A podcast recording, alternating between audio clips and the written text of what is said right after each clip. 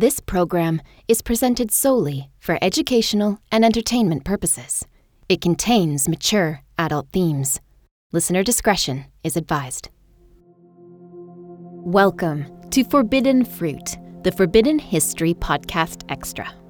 In our last episode, we heard the incredible story of the Black Panthers, the 761st Tank Battalion of World War II the first African American tank unit to see combat.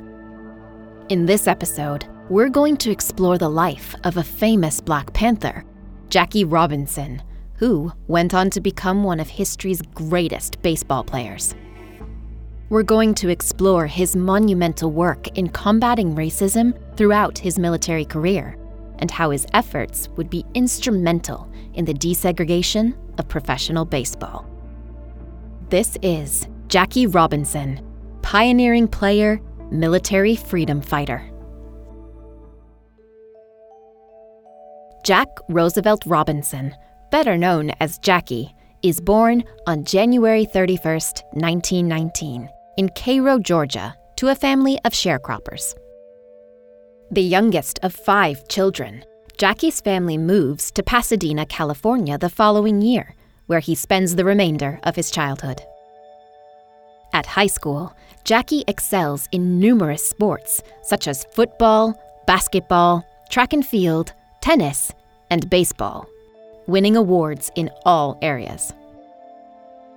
While playing football at Pasadena Junior College, Jackie fractures his ankle, complications from which would eventually impact his military career.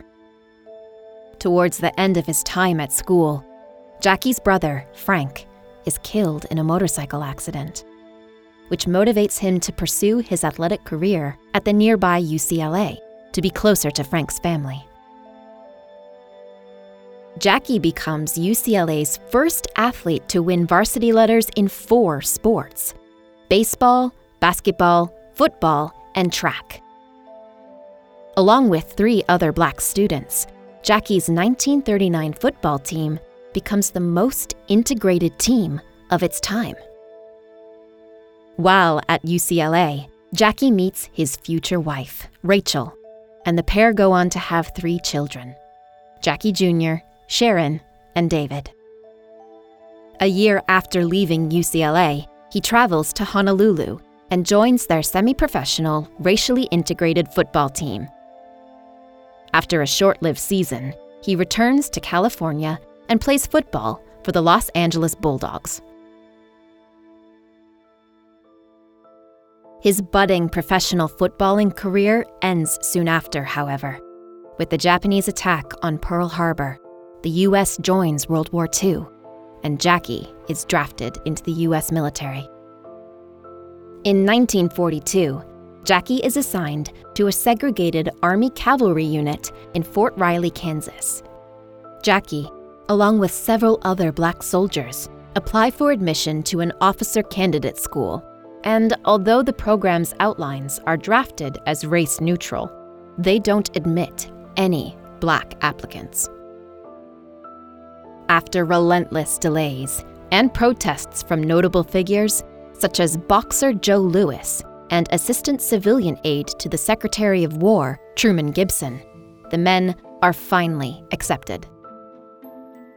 In January 1943, Jackie is commissioned as a second lieutenant and reassigned to Fort Hood, Texas, joining the 761st Tank Battalion, the Black Panthers. It's July 6, 1944. Jackie has been staying at McCloskey General Hospital in Temple, Texas for just over two weeks and is awaiting on test results. The ankle that he injured in college has been giving him issues after he aggravated it on an Army obstacle course the year prior. While staying at the hospital, Jackie travels back to Fort Hood to visit his friends at the Black Officers Club. He arrives at 7:30 p.m., catches up with his fellow officers, and leaves to return to the hospital at 10 p.m. Jackie boards a shuttle bus at stop number 23. He heads for the back of the bus, but sees a familiar face sat near the midsection, four rows from the back. It's Virginia Jones, the wife of an officer in the Black Panthers. He sits next to her and they chat between themselves. Five stops later, the bus driver stands up, ordering Jackie to move to the back of the bus. Jackie remains in his seat. The bus driver gets up and staunchly makes his way over to him. He stands in front of Jackie, fists clenched, and demands for him again to move to the back of the bus. Jackie, once again, refuses the driver's demands. While Texas law at the time requires African Americans to sit at the back of buses, military bases have a wartime prohibition on this discrimination. This often causes issues for soldiers of the South, with crossovers such as local bus companies holding transportation contracts with the military, often violating the federal discrimination ban. According to Jackie, the driver evidently resented him for speaking and sitting next to a white woman. What the driver didn't know, however, was that Virginia, who had fair skin and to many people looked white, was also African American. When they reach the next bus station, the driver gets off the bus, refuses to drive, and reports Jackie to the military police. Many witnesses on the bus also allege that Jackie is at fault. They get in a heated argument, and the situation turns volatile, with other passengers using racial slurs. The military policemen eventually get involved, and 10 officers handcuff Jackie and take him into questioning. He's charged with insubordination, disturbing the peace, drunkenness, even though he does not drink alcohol, insulting a civilian woman, refusing to obey the commands of a superior officer, and conduct unbecoming of an officer and a gentleman.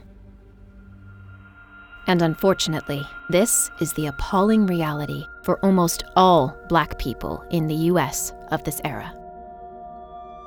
Fort Hood has already earned a bleak reputation among black soldiers. Like all other Southern training camps, it's segregated.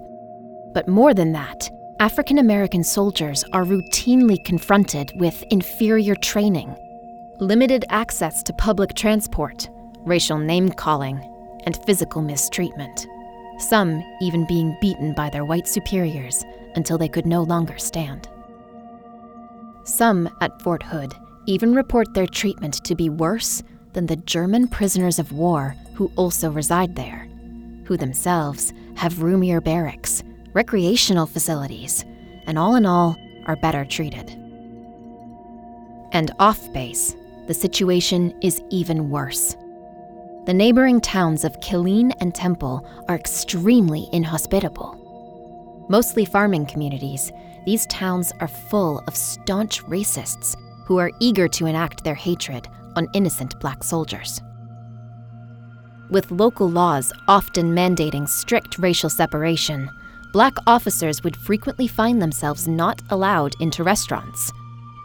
While they were outside eating cold handouts, they would watch on as German prisoners enjoyed a hot meal inside. For some soldiers, training in the South was as traumatizing as fighting in the war. Back to his case, Jackie confronts the investigation officer about racist questioning by him and his assistant. In response, the officer suggests Jackie should be court martialed. Believing these charges to be contrived and racially motivated, Jackie is determined to get the word out on what really happened. He contacts the National Association for the Advancement of Colored People seeks publicity from the press, and also writes to the War Department's civilian aid. Lieutenant Colonel Bates, battalion commander of the Black Panthers, also does his best to protect Jackie, whom he has nothing but the highest regard for. He refuses to authorize Jackie's court martial order. Subsequently, Jackie is moved to the 758th Tank Battalion instead and his new commander immediately signs the order. Lieutenant Colonel Bates puts his career on the line several times following the weeks of the incident and brings eight members of the Black Panthers before the panel to testify to the unfair treatment they receive regularly on the buses at Fort Hood. By the time of the hearing on the 2nd of August, the charges have been reduced to two counts of insubordination during the questioning and no longer reference the incident on the bus at all. After four and a half hours, the court acquits Jackie of all charges. Jackie's lawyer later sums up the proceedings by telling the board that this was not a case involving any violation against any military tradition, but more so, a situation in which a few individuals sought to vent their bigotry on a person who is simply exercising his rights as an American and a soldier. Although Jackie's former unit, the Black Panthers, became the first African American tank unit to see combat in World War II, Jackie's court proceedings prohibit him from being deployed overseas. Along with that, two weeks prior to the hearing, Army doctors had decided his ankle injury was permanent. Jackie asked to be discharged from the Army altogether due to his injury. He is transferred to Camp Breckinridge in Kentucky while his request is being processed. And it's here that he serves as a coach for Army athletics. While tossing a baseball with a fellow soldier one day, Jackie learns there is good money to be made playing baseball in a network of all black professional teams. Jackie is honorably discharged on November 28, 1944. He writes to the Kansas City Monarchs baseball team, and they sign him soon after. He plays the 1945 season before being poached by the general manager of a major league team, the Brooklyn Dodgers. In the mid 1940s, Major League Baseball has a long standing unspoken rule to keep baseball white.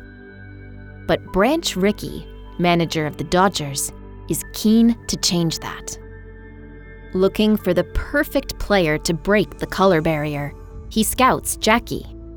He wants not only a great sportsman, but also someone of impeccable character and firm inner strength.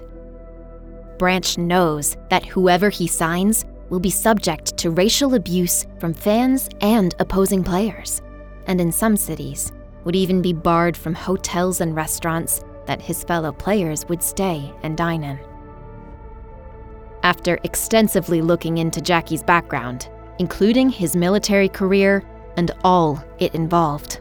He knows he's found his man.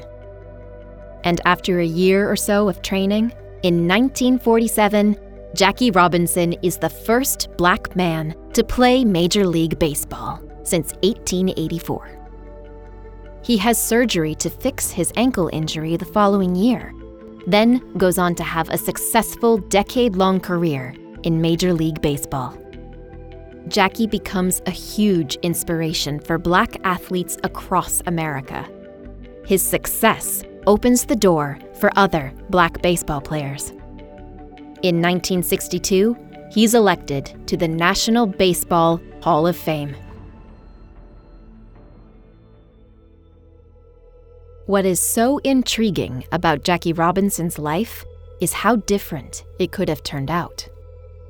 Would he have gone on to become such a successful, inspirational baseball player if it weren't for his ankle injury making him change discipline?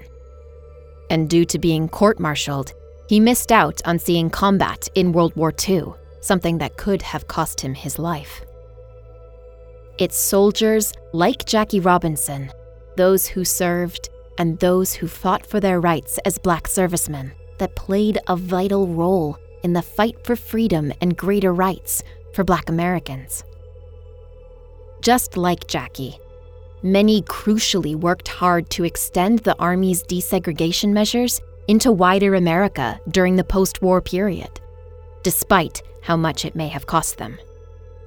The struggles Jackie faced as a black officer at U.S. military camps in the 1940s drove him to become a pioneer in securing equal rights for Black Americans in sports.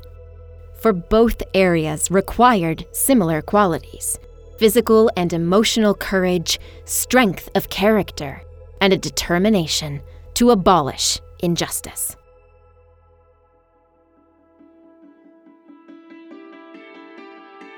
This is an audio production by Like a Shot Entertainment, presented by Bridget Lappin. Executive producers Danny O'Brien and Henry Scott. Story producer Maddie Bowers.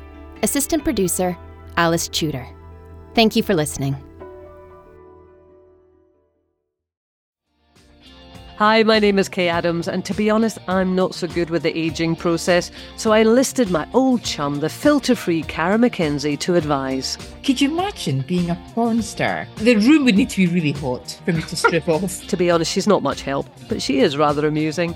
And along with some great guests Jo Brand, Andy Oliver, Anton Du Beke, Ruth Langsford, and Craig Revel Horwood, darling, we are learning how to be 60. Listen wherever you get your podcasts.